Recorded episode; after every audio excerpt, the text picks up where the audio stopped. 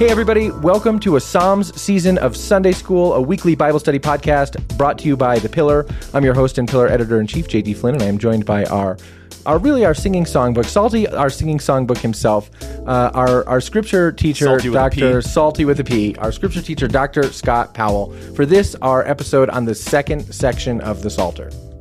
That's a lot of alliteration in that entire introduction. I know, and I don't even. It's just ceased. happening. You know, it wasn't even like I wanted it to happen. It's just happening. Yeah, well, I mean, it, it lends itself to it. There's there's actually something uh, appropriate to the Psalms about the sheer amount of alliteration because it's so, somewhat poetic, which the Psalms are. That's true. That's so a way very to, good point. way to live it out, way to Hey, embody it. You know how I do. you do like that. So we are, as I said, this is uh, this in this episode we are going to talk about Book Two of the Psalter, and to start things off, here's the Pillars Ed Condon with Psalms 42 and 43. As a deer pants for flowing streams, so pants my soul for you, O God. My soul thirsts for God, for the living God. When shall I come and appear before God? My tears have become my food day and night, while they say to me all the day long, Where is your God? These things I remember as I pour out my soul. How would I go with the throng and lead them in procession to the house of God, with glad shouts and songs of praise, a multitude keeping festival? Why are you cast down, O my soul, and why are you in turmoil within me? Hope in God, for I shall again praise him, my salvation and my God. My soul is cast down within me, therefore I remember you, from the land of Jordan and of Hermon, from Mount Mizar. Deep calls to deep at the roar of your waterfalls. All of your breakers and your waves have gone over me. By day the Lord commands his steadfast love, and at night his song is within me, a prayer to God of my life. I say to God my rock, Why have you forgotten me? Why do I go mourning because of the oppression of the enemy? As with a deadly wound in my bones, my adversaries taunted me, while they say to me all the day long, Where is your God? Why are you cast down, O my soul, and why are you in turmoil within me? Hope in God, for I shall again praise him, my salvation and my God. Vindicate me, O God, and defend my cause against an ungodly people. From the deceitful and unjust man deliver me. For you are the God in whom I take refuge. Why have you rejected me? Why do I go about mourning because of the oppression of the enemy? Send out your light and your truth. Let them lead me. Let them bring me to your holy hill and to your dwelling. Then I will go to the altar of God, to God my exceeding joy, and I will praise you with the lyre, O God my God. Why are you cast down, O my soul, and why are you in turmoil within me? Hope in God, for I shall again praise him, my salvation and my God.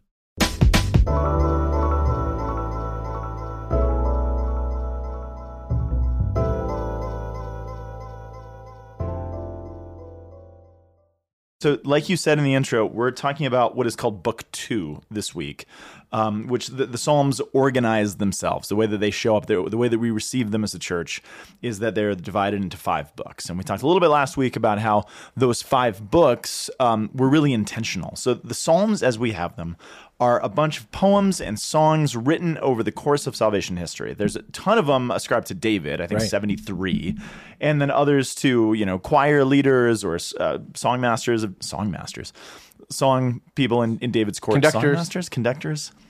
Yeah, You tell I- me, buddy. I'm gonna call it. A song, I'm gonna call it a, a songmaster. Um, Solomon actually has some. Moses has some ascribed. So over the course of salvation history, but they are put together. They're assembled uh, in a very purposeful way after the exile. And so one of the ways I think uh, we ought to look at the Psalms is, um, and I was reflecting on this this morning, a literary temple.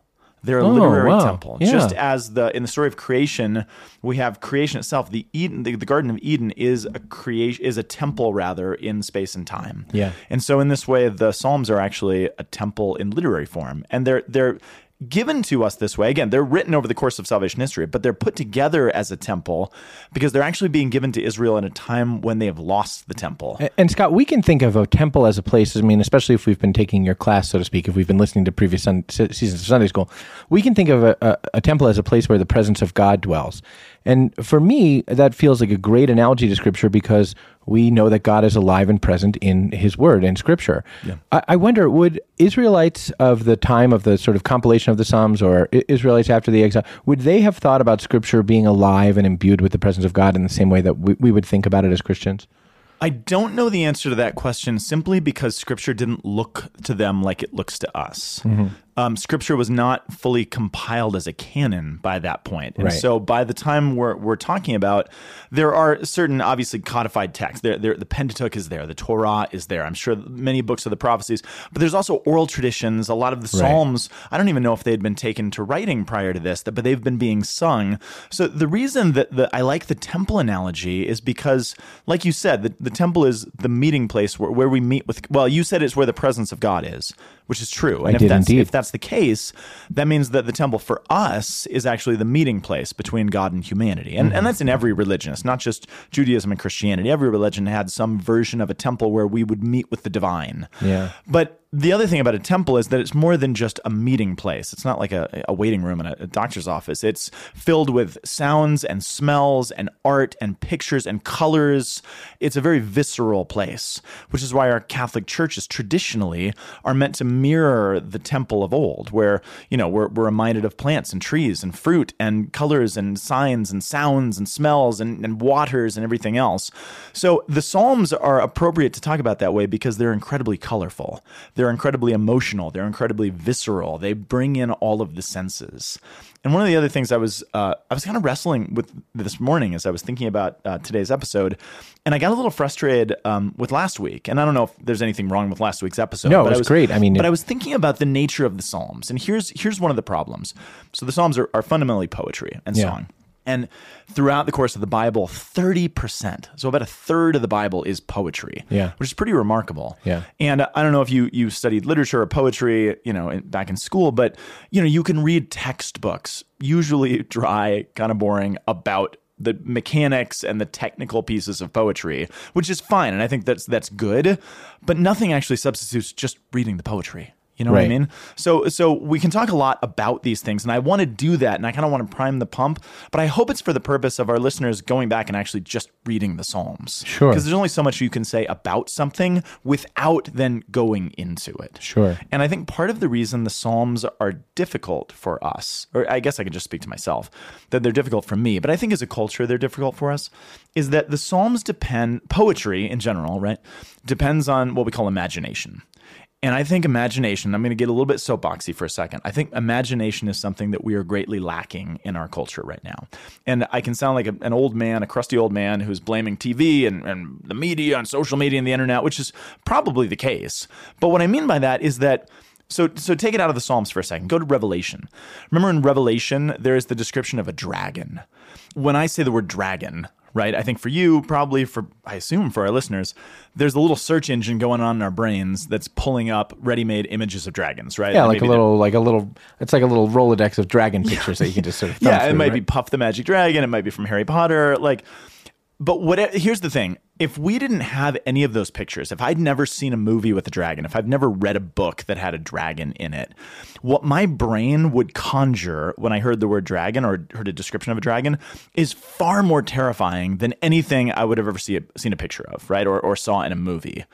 And I think because we have, we are so formed by images, computer images, movie images, TV, whatever, it's deadened our imagination and it's deadened this little ability that God built into us to create pictures and images and whole worlds that are wondrous and terrifying and everything else. Right. And so the poetry of the Bible doesn't always work on us as well as it should Ah. because we don't allow our imaginations to to experience the richness of these things. Does that make sense? Yeah, it Is does absolutely. No, that makes sense to me. Yeah, But the Psalms depend on the psalmists depend on this because you know there's a reason the Psalms look the way they do. They're in a context of liturgy, but for they're for the purpose of creating a whole life for us. Their their liturgy isn't meant to just again remain in a sanctuary or in a temple or in a synagogue.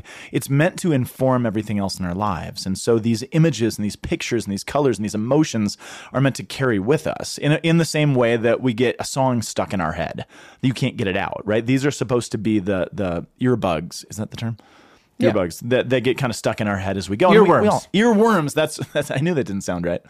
Um, because you know poetry is easier to remember than prose. Sure. songs are you know it's easier to remember the, the Star Spangled Banner than the prologue. The, well, the and we talked about that about the Yeah, about right. the value of having about the gift of sort of if you pray the liturgy of the hours or if you just read the psalms regularly Yeah. and recite them, the gift of sort of having them. That's right. At your at your sort of call as a way even of expressing uh, a, a, religious sentiment or something like that. That's absolutely right. Psalm 119 Mm-hmm. itself says that if a young man wants to avoid sin, what should he do? He should actually memorize the Right, scriptures yeah. and Mhm. actually take it into his heart. Happy is the uh, man who meditates on the law of the Lord day Well, and that's night. Psalm 2. Yeah. Right. No, I know. I just No, I know. yeah. no, it's, it's right. Who hagas the law of the Lord. Right, Mm-hmm. Yeah.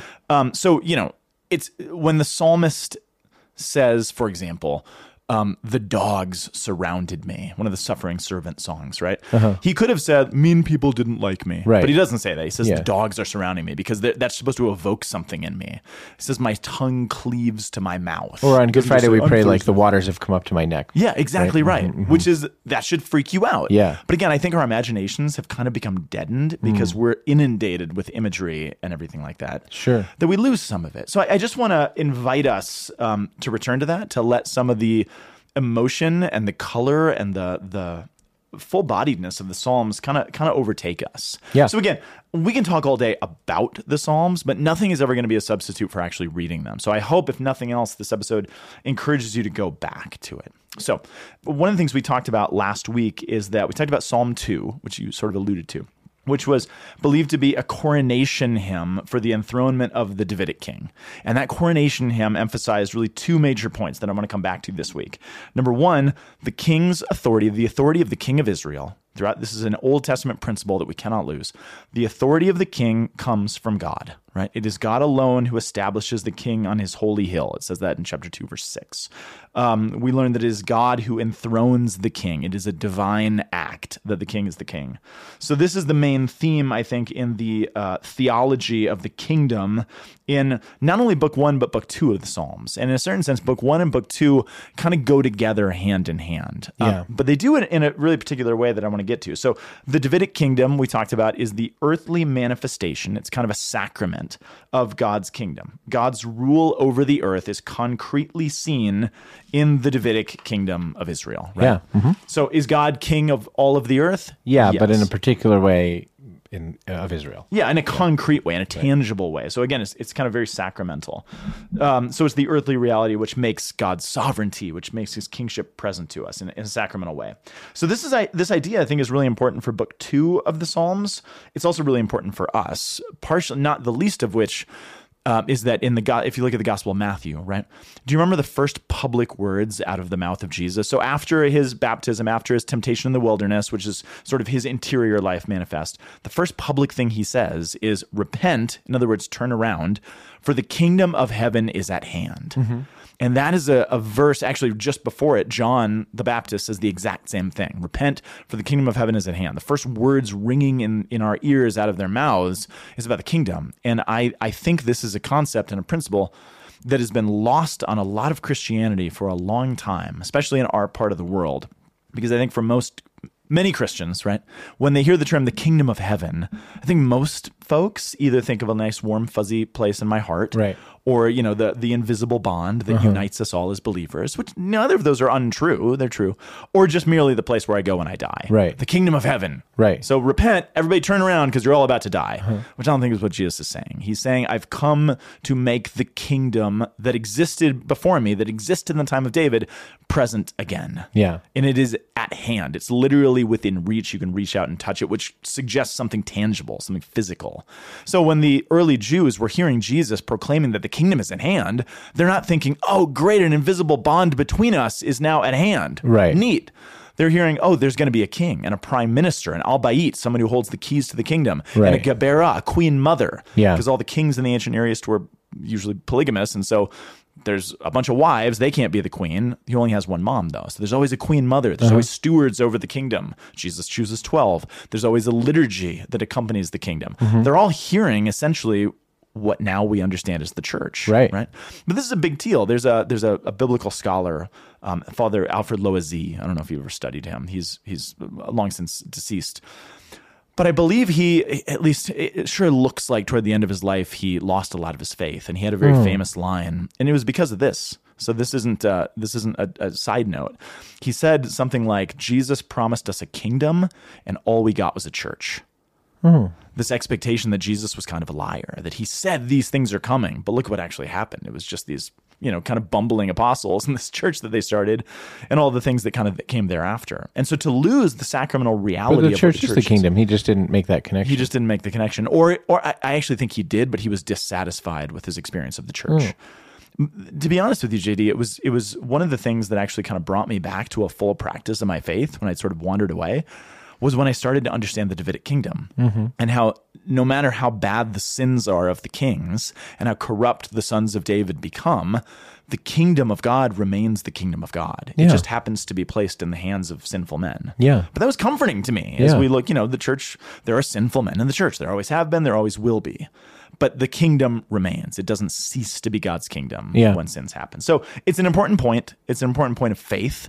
And the, the book one and two of the Psalms actually are, are meant to bear that out. So it's really important for Psalm two. But here's here's how I want to link this. So again, Psalm uh, book number one and book number two are linked together. They're the Davidic Psalms. They're the Psalms in which we see the highest concentration of Psalms by or for or about David. But as you go through book two, they begin to taper off a little bit because they're going to kind of fade. And if you if you look at these together, so one of the things that that because again, there's 150 psalms. We can't possibly just read through and study all of them. That doesn't make sense. And so I've tried to approach this little study like a, a jigsaw puzzle. And I think the best way to do a jigsaw puzzle is to kind of get the, the border or the corner pieces. So I, I like to explore the, the border pieces of the books because we get some fruit there. So Psalm number two, which is the first one of book one, and then Psalm number 72, which is the last psalm of book 2 mm-hmm. are actually parallels of each other Oh, they close out the whole thing. And what Psalm 70, so Psalm 2, if you remember, was believed to be a psalm written by David, at least traditionally, written by David on the occasion of the enthronement of his son Solomon. that's right. Right? That's what's mm-hmm. believed. Psalm 72 is actually ascribed, believe it or not, to Solomon. And the belief is, again, the tradition suggests that it was a psalm that was ascribed to him being read at his son's ordination, which is a guy named Coronation. I'm sorry, what did I say? Ordination. Or no, coronation, sorry. So the coronation of his son, probably a guy named Rehoboam. Uh-huh. Who became the next king. And so, what you see in Psalm 72 is actually the same themes that we saw in Psalm 2 the authority of the king, the prosperity of the king, which is, you know, finally to be attributed back to God. So, again, the Davidic kingdom belongs to God, and the Davidic kings are to be the stewards or the guardians, if you will, I suppose, of God's kingdom. So, I actually want to kind of begin at the end today, and Sure. I want to turn to Psalm 72. So Psalm 72 begins this way. And as I read this, imagine so again that the title that it's given here in the Bible is a Psalm of Solomon. But I want you to imagine Solomon, and I want to talk a little bit about Solomon in a minute. But Solomon speaking these words, praying these words in a certain sense over his son on the day of his coronation, a big a big day. And it says, Give the king thy justice, O God, and thy righteousness to the royal son. May he judge the people with righteousness and the poor with justice, right? And it goes on, let the mountains bear prosperity for the people and the hills in thy righteousness. So it's really significant that here at the coronation, we're supposed to pray. So, again, what it's leading to is all the people praying that God would give these things to the king. So, in other words, it's God who makes the king who he is. Now, one of the things that you may have noticed in, in the broader sense of scripture, especially in the prophets, by the way, you see this word combination that showed up here a lot. The words justice and righteousness which in this case is, is a prayer asking for these things to be given for the king, right? It says, May the God give the king thy justice and thy righteousness. And those two word pairings, whenever you see word pairings in the Bible that appear over and over again, it merits some some significance, right? We got to pay attention to it. Hebrew is I don't know. I guess you could say this either way. I, I sometimes say Hebrew is an impoverished language in the sense that maybe you could say it's richer, but in the sense that the, the Hebrew vocabulary is very small. It's much smaller than the English vocabulary and the Greek vocabulary. And so words can mean and must mean many, many different things, mm-hmm. right? So when a word that means kind of something significant is put together with another word, it, it, it adds a level of meaning uh-huh. because the vocabulary is so small, right? So they, they, they the Hebrews, it's actually very beautiful. Like a big German construction where they take like a, a root and then they put a, like 15 prefixes and suffixes on it to mean a certain thing. the thing. Hebrews right? don't do that. And again, it's a, it's a it's an evolution of linguistics that's kind of fascinating. They don't invent new words. They don't put new roots. They don't combine. They just put words They just create with each phrases. other. They create phrases. I see. Which is which is kind of interesting. Yeah, again, it's very poetic. Would spirit and truth be one of those? The Lord saying that, you know, the day is coming when you'll worship in spirit and truth. Would that be an example? Uh, Jesus says that in Greek. Oh, well, yeah. it's, it's written in Greek. Never mind. And Greek doesn't do it, Greek is similar, but it's not exactly the same. Okay. So perhaps, and there's probably something to it. No, Do you listeners love when I ask a question where I'm wrong and then Scott? I don't think is you're like, uh, wrong. I Scott's just- like, oh, maybe I never thought about. it. But clearly, he's like, no, that's obviously not. It's a okay, different so language. Anywho, It's a yeah, right. So that would be a fair. No, but but what you're doing is really right, and I, I think that, no, I'm not. That's not meant to be condescending, but the the impulse to say, oh, I, I can think of other significant word pairings that we've heard before, because that's what the language is trying to do. It's trying to get us to note those things, right? So I don't know, I, I and I don't know. Maybe there is a significance there. I'm just trying to affirm you. Thank you. That's really nice. Okay, so let's get to it. So justice and righteousness, when those words are put together, tend to refer to to refer to one very distinct quality. Goodness and mercy, surely goodness and mercy will follow you all the days of your life. I'll knock it off now. Justice and righteousness. Goodness and mercy actually might be the same terms as justice and righteousness in the Hebrew. Oh, really? And sometimes our trans I'm not sure on that, but sometimes our English translations will, for the sake of variety, and, and not, I don't mean that in a in a in an, unfaithful way. Right, right. But just languages don't always capture each other exactly. But sometimes translators will mix it up a little bit just to Hebrew loves redundancies, Hmm. and Hebrew loves the kind of redundancies that almost sound annoying to translators and editors. Oh. and so some so this is this is Greek, but we talked about the Gospel of Mark um, back in, in a previous uh, season. Yeah. Mark uses the word immediately, euethos, the time. forty-one times. Yeah. and most English translations clean it up and take them all out and use another word just Got because it. it's annoying. Got it. But it wants to be annoying. It Yeah. wants to annoy you, and or, or it doesn't want to annoy you, but it wants to get your attention or convey something or rhetorically. convey yeah. something. So it actually might be the same term. Oh, really? Wow. Okay. But when you see justice and righteousness, it tends to, de- to refer to this distinct quality that the people are again supposed to pray that God gives to the, to the Davidic king. And when those words appear together, it always means a specific care for the poor. And it's very it's very specific, which doesn't sound that you know monumental, but it, it is for a couple of reasons. Um, first of all, in the ancient Near East, this isn't unique to Israel, right? In the ancient Near East, we read, you know, the the writings of the Egyptians and the Syrians, Mesopotamians, the um, all sorts of, of different people groups. When these ancient cultures looked back on their kings, when they write the stories and the annals of their kings, one of the things that they always noticed was whether so and so did justice and righteousness in the sight of the people. Yeah. translated into Egyptian or or um, uh, Sanskrit or, or whatever it is, right? So, in other words, did he take care of the poor in that society? Wow. Because for the ancients, the efficacy of a king, his justice and his righteousness, is first of all to be measured by how he treats the poorest, weakest, and most vulnerable members of society. If he cared for the lowest, you can assume that he took care of the other people as well. Right. You can assume it's sort of a trickle up system, right? Yeah. And this is a, a- this is obviously a principle in Catholic social teaching, right? To look at a society and see how the lowest of the low are doing is itself a commentary on that society. Yeah. And uh, the reason that that's significant, yeah, we should care for the poor. Oh, okay, we all know that. But the reason that's significant in the Psalms and the way in which they show up is that remember, when the Psalms come to us, the way that they're compiled and given to us, it's post exile. And what Israel is doing post exile, having lost the temple, having lost their kingdom, having lost the priesthood for all intents and purposes, because there's nothing for them to do with no temple, having lost the liturgy, they are forced to look back and say, man, how the heck did this happen? How did we get here? Right? Right. In the same way that the church should look back on crises or grave sins and say, man, how did we allow a culture like that to thrive? How did that happen? Right. It's the right, this, this is the cry of the psalmist. Yeah. And so that's why you, it's not just, oh, it's nice to care for the poor. Yes, it is. But the Psalms are very concerned about it because we're trying to figure out, man, things went really wrong, completely off the rails. To the degree that it seems like the promises God made to us have been taken away.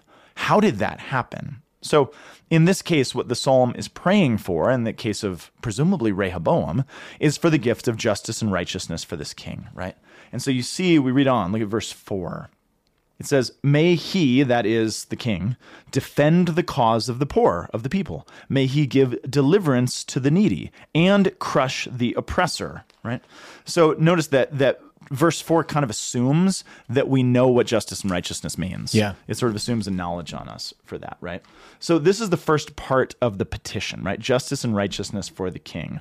And then in the next sort of set of verses, we see these prayers for the longevity of the king. It says, May he live while the sun endures, as long as the moon, throughout all generations. May he be like rain that falls on the mown grass.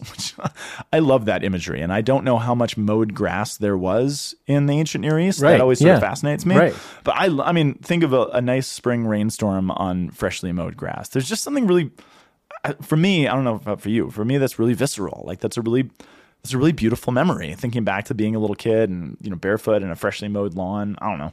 There's something beautiful about that, and to think of the kingship that way. It's ironic because in the course of salvation history, we know what Rehoboam becomes. And so there's meant to be a pain in reading this. And we'll get to that in a second. Like showers that water the earth, in his days may righteousness flourish and peace abound until the moon be no more. Right, which is a pretty powerful set of uh, set of prayers. Yeah. And then we go on from that. Verses eight through eleven is a petition for the prosperity of his kingdom.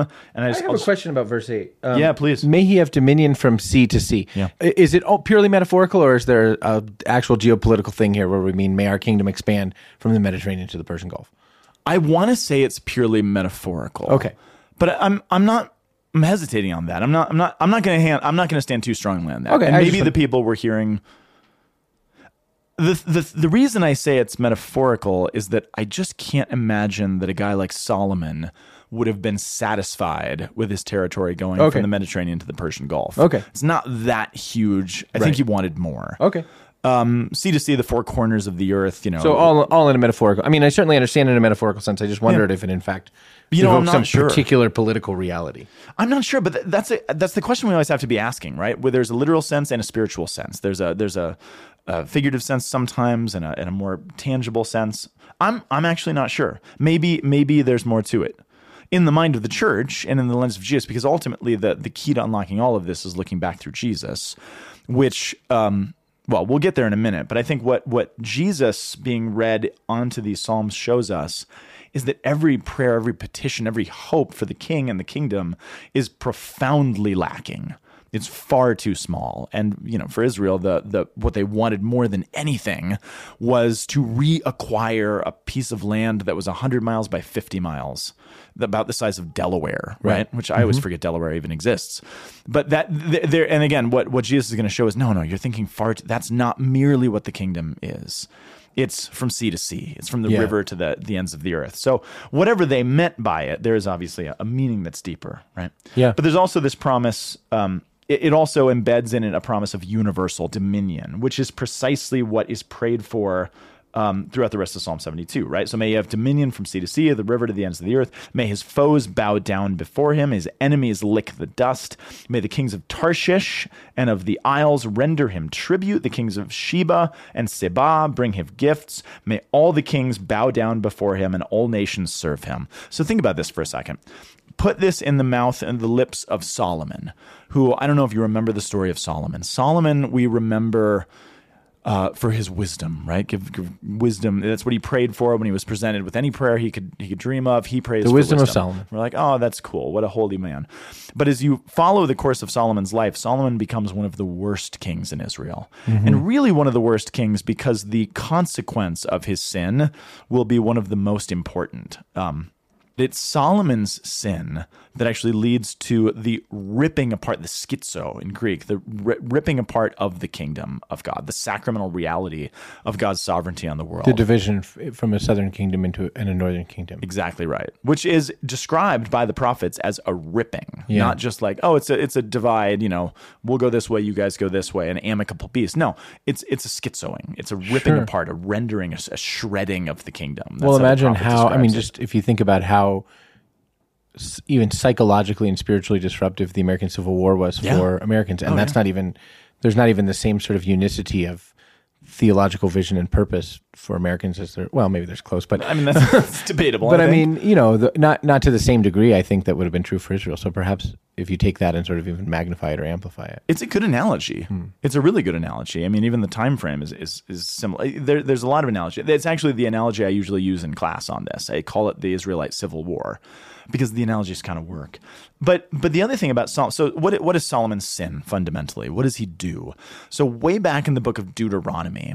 Um, Deuteronomy is a time before there were kings in Israel. Deuteronomy was being given to Israel during the time of the Exodus, when they were at the foot of Mount Sinai, having received the Ten Commandments, having fallen to the sin of worshiping a golden calf and saying, That's the one who got us out of Egypt. That's the one who parted the Red Sea for us. You know, this, this grave apostasy, because they saw Moses go up on a mountain. They saw the mountain shrouded in lightning and thunder and fire.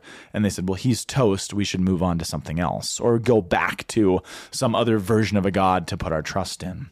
Um, it's in this time that the book of Deuteronomy shows up. And the book of Deuteronomy is fundamentally saying, okay, Israel, you have sinned, but I'm not leaving you. Remember, there's this great, we're going to come back to this next week. There's this great scene where God says to Moses, the people have gone completely off the rails and I'm out. And he trains Moses in, in a certain sense to be an intercessor for the people, to put himself on the line for God wasn't, I don't think, gonna gonna jet, but he wants Moses to, to learn how to intercede for a sinful people. Right. Anyway, all this is the context into which Deuteronomy shows up. And Deuteronomy tries to say, okay, Israel, I know your shortcomings. I know what you could be, and I know what you've you've been been being. And as you go forward toward the promised land, which they have not acquired, they don't have the temple yet. They don't have the promised land. They don't have the kingdom. They don't have any of this. But Deuteronomy looks ahead and anticipates what Israel will be like when they do. Right. And one of the things that Deuteronomy says, it's in chapter 17, it lays out rules for the eventual time when you when you eventually have a king. So I don't know if you're how familiar people are with the story of salvation history. There's a moment in salvation history where the people demand that a guy named Samuel, who's a judge, give them a king. they're like, we want a king because we want to be like the other nations. Right. And I think it's easy, and, and they get a really cruddy king named Saul, and he's king for all the wrong reasons, and he goes off the rails. But the temptation is to think God didn't want them to have a king because God alone is the king. Right. And God's kingship and God's kingdom, uh, kingness, should be sufficient. But if you go back to Deuteronomy, no, God always wanted them to have a king.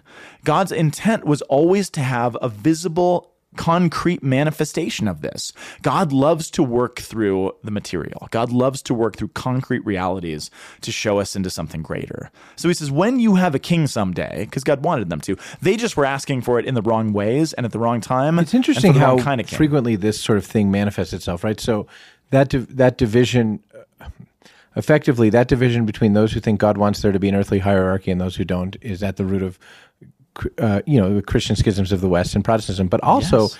uh, there's And what also it ought no to look like. But there's also no way to think about that without thinking about. Um, the splits between uh, Shia and Sunni Islam, which have a similar sort of what does God want for Islam in the world. It's a human struggle. Yeah. It's a very human struggle. We'll be right back.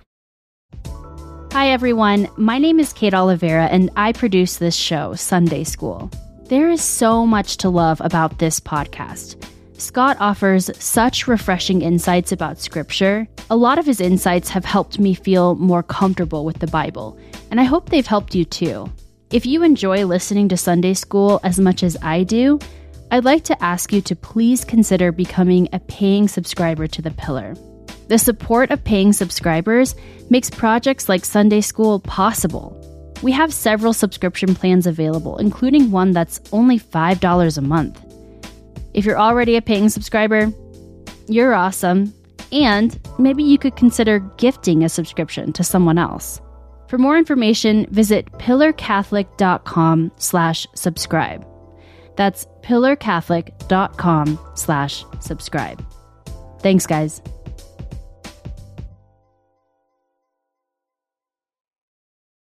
We are back from our break, and to kick things off for the second half of this episode of our Psalter season of Sunday School, here's Ed Condon with Psalm. Scott, what's he going to read? Uh, we're going to do Psalm 72. Here's Ed Condon with Psalm 72. Give the king your justice, O God, and your righteousness to the royal son. May he judge your people with righteousness, and your poor with justice. Let the mountains bear prosperity for the people, and the hills in righteousness. May he defend the cause of the poor of the people, give deliverance to the children of the needy, and crush the oppressor. May they fear you while the sun endures, as long as the moon, throughout all generations. May he be like rain that falls on the mown grass, like showers that water the earth. In his days may the righteous flourish, and peace abound till the moon be no more. May he have dominion from sea to sea, and from the river to the ends of the earth. May desert tribes bow down before him, and his enemies lick the dust. May the kings of Tarshish and of the coastlands render him tribute. May the kings of Sheba and Seba bring gifts. May all kings fall down before him, all nations serve him. For he delivers the needy when he calls, the poor and him who has no helper. He has pity on the weak and the needy, he saves the lives of the needy.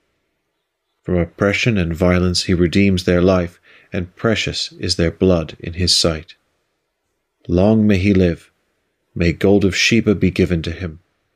May prayer be made for him continually, and blessings invoked for him all the day. May there be abundance of grain in the land, on the tops of the mountains may it wave, may its fruits be like Lebanon, and may people blossom in the cities like the grass of the field. May his name endure forever, his fame continue as long as the sun. May people be blessed in him, all nations call him blessed. Blessed be the Lord, the God of Israel, who alone does wonderful things. Blessed be his glorious name forever. May the whole earth be filled with his glory. Amen and Amen.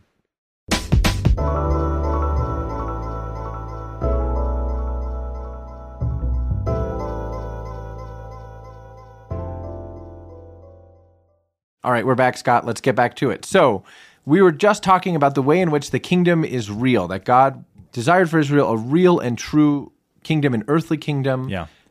Yeah, I think we were talking specifically about the attributes of the king. So the the three big things, and I think this is the kind of takeaway that Deuteronomy 17 says about the king who is yet to come, is that basically whenever you see the king doing three things, you should look out because that's not good. And it, I always I always think of it as the three W's.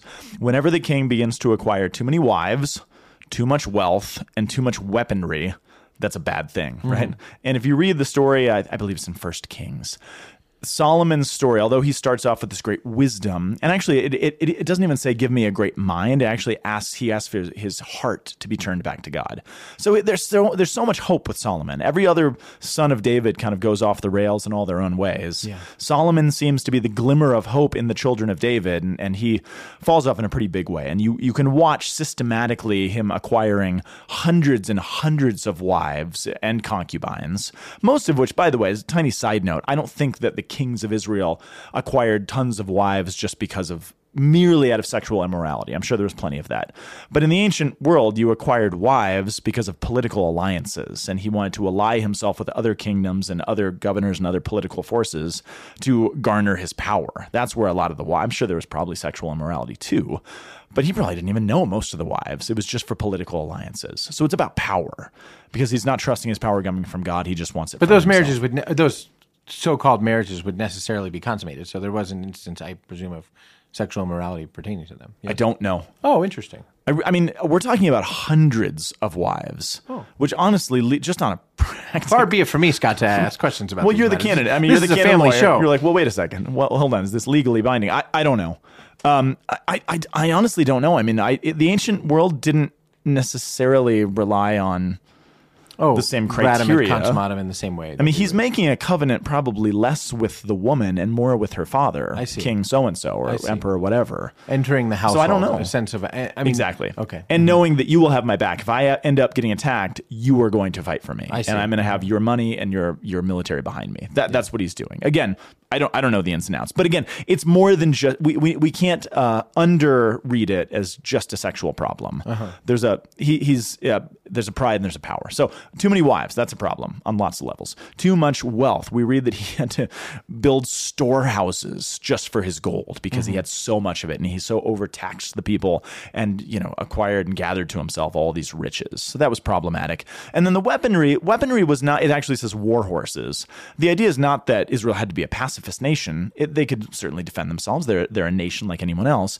But the idea was they weren't supposed to be the kind of nation that conquers other nations. No, no empire. They're not supposed to be imperial in the political sense. Now, what's tricky about, and this is actually where I wanted to go in a little bit, what's tricky about this line about dominion that you pointed out, it does suggest something imperial, doesn't it? Mm-hmm. There is supposed to be a dominion of the kingdom. We're praying for the king to have dominion from sea to sea. Well, how can you do that without war horses, right? That's what you do. Yeah.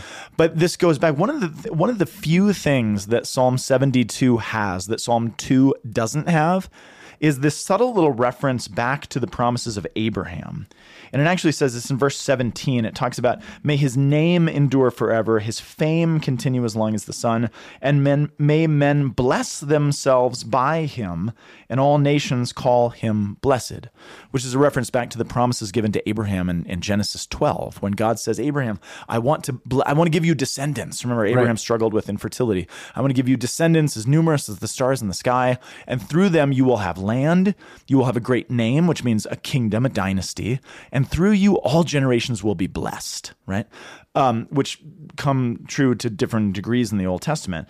But this is actually rooting this king in a way that Psalm 2 doesn't do it all the way back to the promises of, of Genesis. But the thing is, how do you how do you have dominion on the earth without warfare?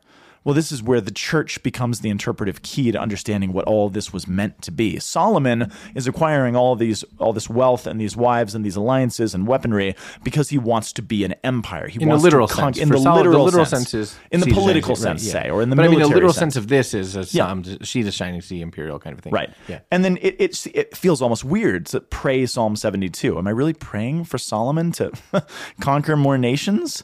And this is where again the lens of Christ is the only thing that really makes the Psalms sensible because we're praying for something at least in the literal sense that we don't we don't necessarily want. That wasn't good for Solomon and it wasn't for, good for the kingdom. But now we see in the light of the church, oh that's what it means to have dominion over the earth. That's what it means for all nations to bless themselves. That's what it means for Pete's sake for every king to fall down before Okay, him so help me with him. verse 9, 72 verse 9. May desert tribes Yes. bow before him and his enemies lick the dust. Like, I mean, uh, there's a kind of vindictiveness there. Yes. Like, wh- so how maybe do the fathers of the church interpret that in a spiritual sense or um, other than sort of like, let's own the, the pagans, so to speak, right? Um, This is something that actually C.S. Lewis talks about in his reflections on the Psalms. And you know, he's not a Catholic, but he has some some fascinating insights. Which which one of the things that the Old Testament, in a certain sense, in general, but the Psalms in particular, are not afraid of.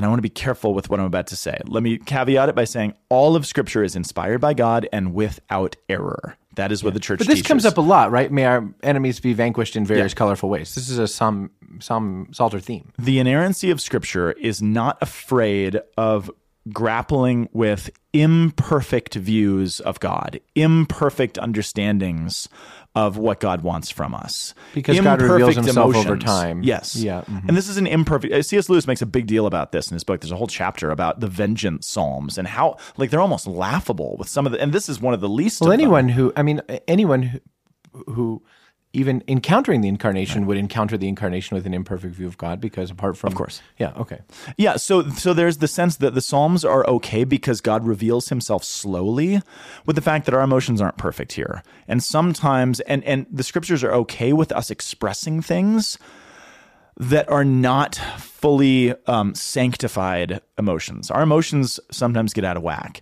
And so when we mean- read smiting psalms, like "May my enemies be smited in various ways," or "God God will smite my enemies in various or ways," we're I mean, praying that God will spread, right? spite, yeah, smite exactly. our enemies. So how is that? I mean, what? How do people then interpret that in a uh, in light of in light of the incarnation? I suppose. Well, oh, uh, two things. How we in because I'm more concerned. I'm not more concerned, but my immediate concern is how do we deal with it in terms of Scripture being without error? Right. Because that seems like an error in ju- that seems like the wrong thing to wish for. Okay. But it's without error because people really are praying for that. Oh, sure. I It's mean, real- I think yeah. it doesn't strike me as a problem that. Oh, good. I mean, because I pray for things that I oughtn't pray for all Yeah. the time, right? Yeah, and it seems Scripture very expresses that. human that I, Yeah, if I'm, if this is a piece of poetry Right. expressing a person's sentiment, Yeah. it seems very human that I'm constantly asking the Lord to smite my enemies. I, but I, rec- I'm also sort of confessing that, Yes. right? Yeah. Well, so C.S. Lewis gives, I keep going to him, he gives this uh, analogy about an experience he had. And take this for whatever you will. And I, I was very, very moved by this because this is important.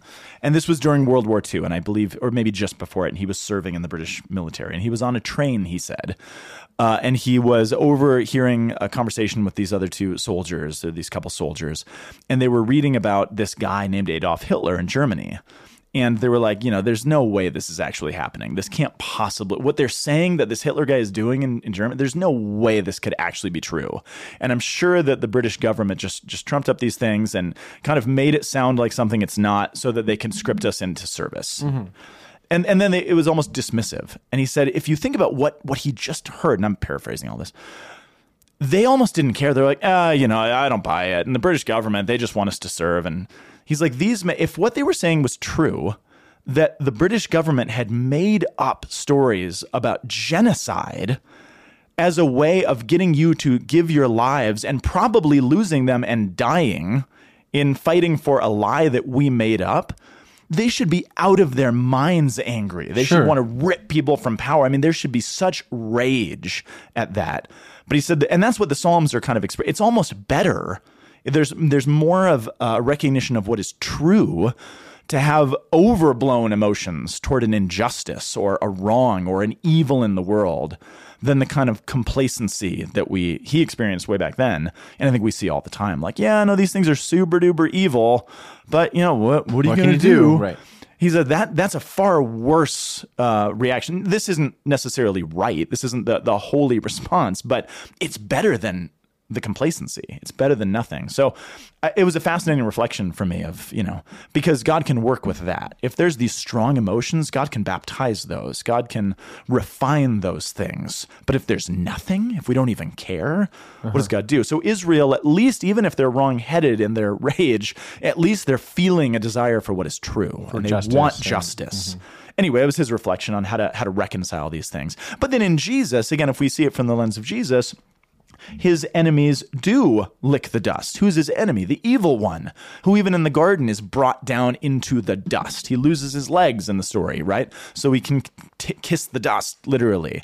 So if we understand our enemies to be other human nations or other you know flesh and blood kings this is problematic but if we understand our, our enemy fundamentally to be the evil one then yeah this is right and that's actually what jesus does and thus the kings of the earth do bow down before jesus as king Solomon wanted something else, and Solomon was inadvertently speaking a truer truth than he had any idea. Well, that's that a common. saying. I mean, help me because I mean, you talked about this as how does this impact the inerrancy of Scripture?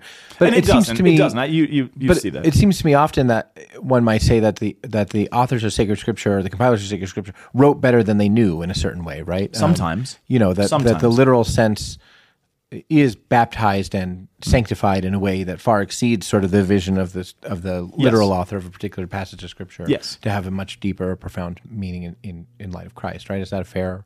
It absolutely is. And in this case, again, if, if this really is Solomon, he probably has an evil intent in mind. And Yeah. even his evil intended words are baptized.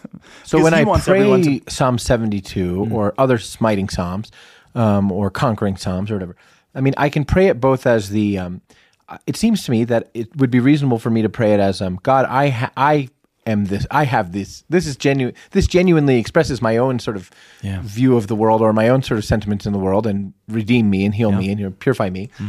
Um, or I can pray it with a spiritual sense in mind of like God vanquish the enemy who is the evil one Right. right? I mean, is that are both of those valid? Yeah, and I, I yes, and I, I think the wonder of the Psalms is that they don't give us a commentary. They don't come to and there's plenty of commentaries on the Psalms, but they don't come to us with commentary. They simply present the emotions, they express what they express. And the Psalms sort of leave it to us to unpack them, which is why the Psalms are not supposed to be a one and done thing. You're not supposed to read Psalm 72 think whatever you think and then move on. or a catechetical text. They're an account, Right. in a certain They're- way, they're an not a account of catechetical text. discipleship, right? Right. Yeah. Yeah, and and they're a, a they're a wrestling through emotions, Right. and sometimes those emotions are wrongheaded. Yeah. but there still need to be wrestled wrestled through. So prayer looks a little bit different. We don't need to petition God necessarily for these things, but we should pray through the Psalms, saying, "Man, where are my intents, and how does God actually, uh, in the end, redeem this?" And even if I pray them wrongly, knowing God can actually still use that to bring me to whatever is true. But I love that the Old Testament, the Psalms in particular, are not afraid of emotions that are too erring on one side or the other. Yeah. But it's it's something that I rest, I struggle with with the Psalms. I've always struggled with the Psalms because some Psalms should make you really uncomfortable, Hmm. like bashing the the babies of the Babylonians against the rocks, Oh, man. which it prays for Right. in the Psalms. What do you do with that? Again, C.S. Lewis says this actually this is this is where then there is there's probably wrong-headed human emotion that's being conveyed because it's true and people really did feel that. But then we can actually make we can recognize a spiritual sense where there's all sorts of little little things inside of me that should be dashed against the rocks. Things that lead me, things that want to overtake me, things that tempt me, things that make me into the person I'm not supposed to be on a spiritual sense that should be dashed against the rocks. And the key is not to sanitize it in such a way that we think that Yes. the the compilers of the Psalms definitely Surely had the not spiritual meant. Right, exactly. that's exactly right. But rather, but rather, it seems to me two things. One, wow, it's amazing how in God's providence this takes on a different meaning. And That's two, exactly right. wow, I, in recognizing the the candor Yeah.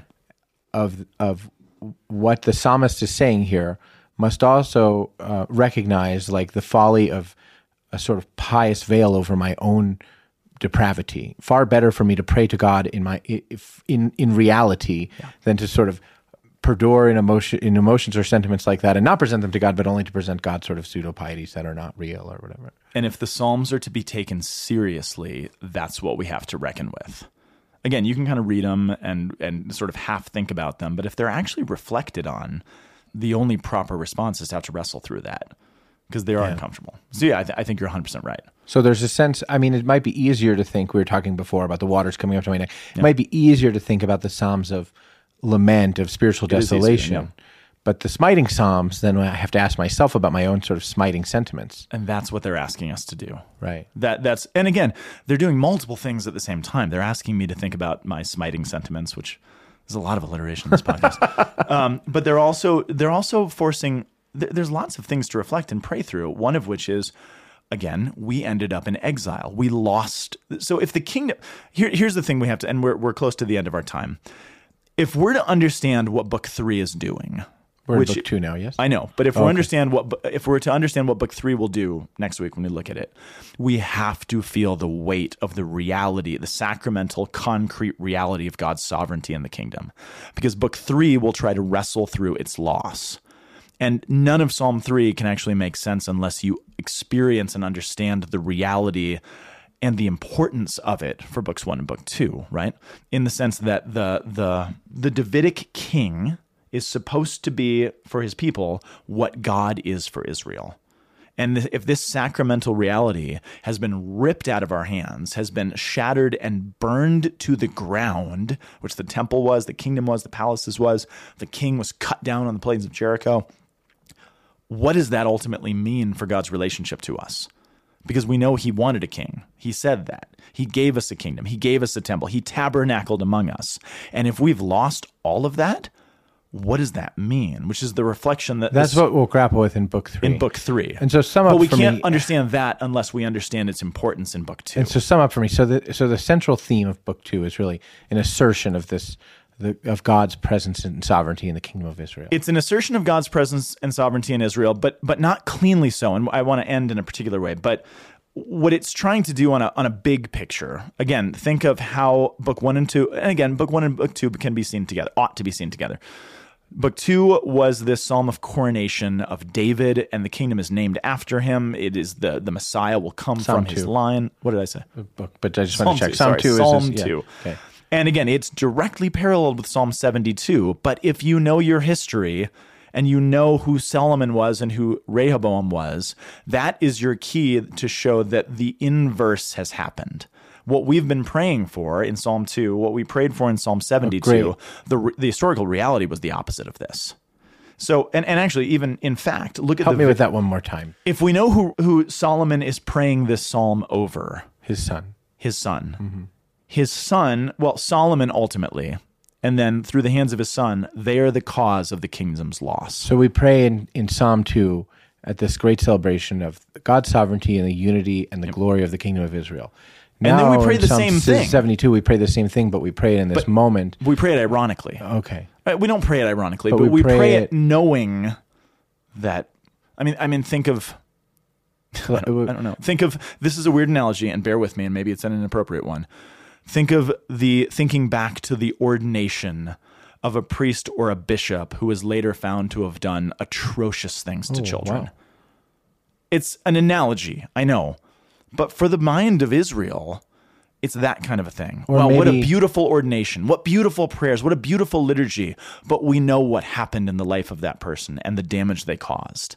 That's what, if you know the story. And so Psalm if you're later is meant to on, if do. you're if you're later on, so the, all of this Yes. is the people singing these psalms are later In on when they're compiled. Yeah, they're thinking exactly. back in its compilation are thinking back to history. So Yeah. they think about the David psalms as well. This was a glorious time, and then when they think about oh, this was what was prayed. This beautiful prayer was prayed over Solomon Yes. as we march to our destruction. Yes.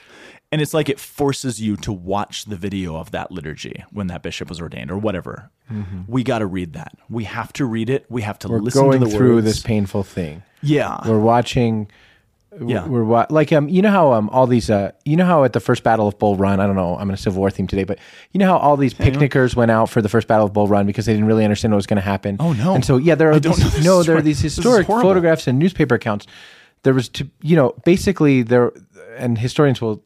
I'm just saying this extemporaneously. yeah. Historians will correct me, but for various reasons, there was a, not a sense of what the horrors of war would be, and so there were effectively like spectators who thought that they would sort of watch something very different at the first Battle of Bull Run, and then were horrified by the depravity of war. But it, it would sort of be. It seems to me that for for Israelites in a later time, thinking about this psalm praise is like sort of watching those guys go out to watch the battle with no idea of what's about to happen. Or if we were to watch a video, maybe this, maybe this, maybe this. Yeah. And I'm sorry to be thinking, trying to think of so many analogies, I- but maybe this is like if you're watching a video of people going to work on September 11th who don't know what's about to happen, and you know what's about to happen. Yeah. And they're just like, hey, we're going to work. We work in this awesome building called the World Trade Center. We're like, don't go into the building for God's sake. Um, but it's too late, and so we're just grappling with that. And and and here it's like this guy's becoming king at the same time as this is terrible stuff. But again, you're right, hundred percent right. I'm, I'm no, no, no. Wait, wait, wait. I agree with you. Um, the only difference is, ideally, I, I think and I hope it's being done not just to, man, there's nothing we can do, Right. but to say, could this have been stopped? Could this have been different? How did this? How did this happen? We need to go ah, watch the video. We need to go watch this to see if we can pick out any inklings of of a sign or a clue mm-hmm. that not only could have could have turned it the other way, but to show us how not to do this in the future mm-hmm. and how we can somehow remedy what went wrong. Because remember, this is all this is not happening. They're not being given the canon of the Psalms in the light of Jesus. Right. They're being given pre Jesus. So none of this has been worked out. They're still in the rubble. And they're saying, how did we get to the rubble and how do we get out of the rubble? And so The now we're we walking do- through as we be, end Psalm two. We're walking into the start of the rubble. As Psalm we do this, 72, seventy-two rather. We're doing this forensic right. analysis of our history, and we're walking. This is I, I don't know why I gave right. all those analogies. No, I think that's we're doing right. this forensic analysis of our history, and we're walking into the rubble bit. I think that's right. And look at look at how Psalm 72 ends. Do you have your Bible in front of you? yeah, my, Yeah, Psalm 72 verse uh, uh 20. the prayers of David, the son of Jesse, are ended. Bum, bum, bum. right, exactly. Yeah. Again, you can just kind of read it really, but that's an ominous note. Yeah. And that I, I have to imagine is added later by a redact by an editor, right? Who puts that in. So it ends there. That's the note. Now, now here's the last thing I want to say, and then we'll kind of wrap it up for the day. Um, we started at the end, and now I want to go back to the beginning of this book because what you said before is this is again something that's worth wrestling with and struggling through with the Psalms is that it's not a clean storytelling. It's not a saying, okay, here's where we are. Now let's go back and just recount the whole thing. Um, the Psalms of David in book one and two, the Psalms of the greatness of the kingdom, the sacramental reality being lived out or tried to be lived out. It's not clean, and there's dark psalms in there too. There's hopeful psalms in book three, for Pete's sake, and it vacillates back and forth. And so the way that, as we've kind of come through, so book one has the the greatest concentration of psalms of David, tons of them. But then the way that book two begins, listen to this. So I'm in verse, I'm in uh, Psalm 42, it says this, and this is a familiar psalm to some of us. As a hart or a deer, as a, as a hart longs for flowing streams, so longs my soul for thee, O God. My soul thirsts for God, for the living God. When shall I come and behold the face of God? My tears have been my food day and night, while men say to me continually, Where is your God? Now, that's believed to have been written uh, by the sons of Korah at some point, which were a, a Levitical choir that come out of the time of Exodus. But that's definitely an exilic psalm. I don't know if it was written in the time of exile or they pulled it because they're like, this is how we feel. The compilers who are talking about how great the kingdom is and isn't it wonderful are like the deer looking for running water, saying, My soul is longing for you. Where are you? And all these people are saying to me continually, Where's your God? Why? Because he's gone. The temple has been deceased. The spirit, um, the, uh, the the Shekinah has gone away from us. So it begins with an exile psalm, and then it goes on. The next one, Psalm 43: Vindicate me, O God, defend my cause against an ungodly people and deceitful and unjust men. Deliver me, for Thou art the God in whom I take refuge. Why have Thou cast me off? Why go I mourning because of the oppression of my enemy? Now, again, that could have been written by David, perhaps while he was running from Saul, but the final editors put it here because that's their experience. So it's not a clean storytelling. It's a going back and saying, this is what happened, this is how our story took place, but never forget where we are now. Because we're never to lose sight of why we're telling the story, why we're re- watching those videos, why we're going back. Because it's not enough for the Israelites to whitewash history and say, well, let's just forget it ever happened it's also not enough to just um, talk about the the heyday. Oh, wasn't it so great in these days when everything looked like this, and kind of go back and and uh, you know with rose colored glasses. It's this constant tension. Psalms. Psalm book two especially is meant to keep you in tension of this is what the kingdom is and this was its uh, reality and how God worked through it but this is where we are now and we have to hold it holds that intention at constant. And then when we get to book three now that the psalms of david are ended it's going to wrestle through anger and mourning and grief and frustration and try to deal with what those things mean in our lives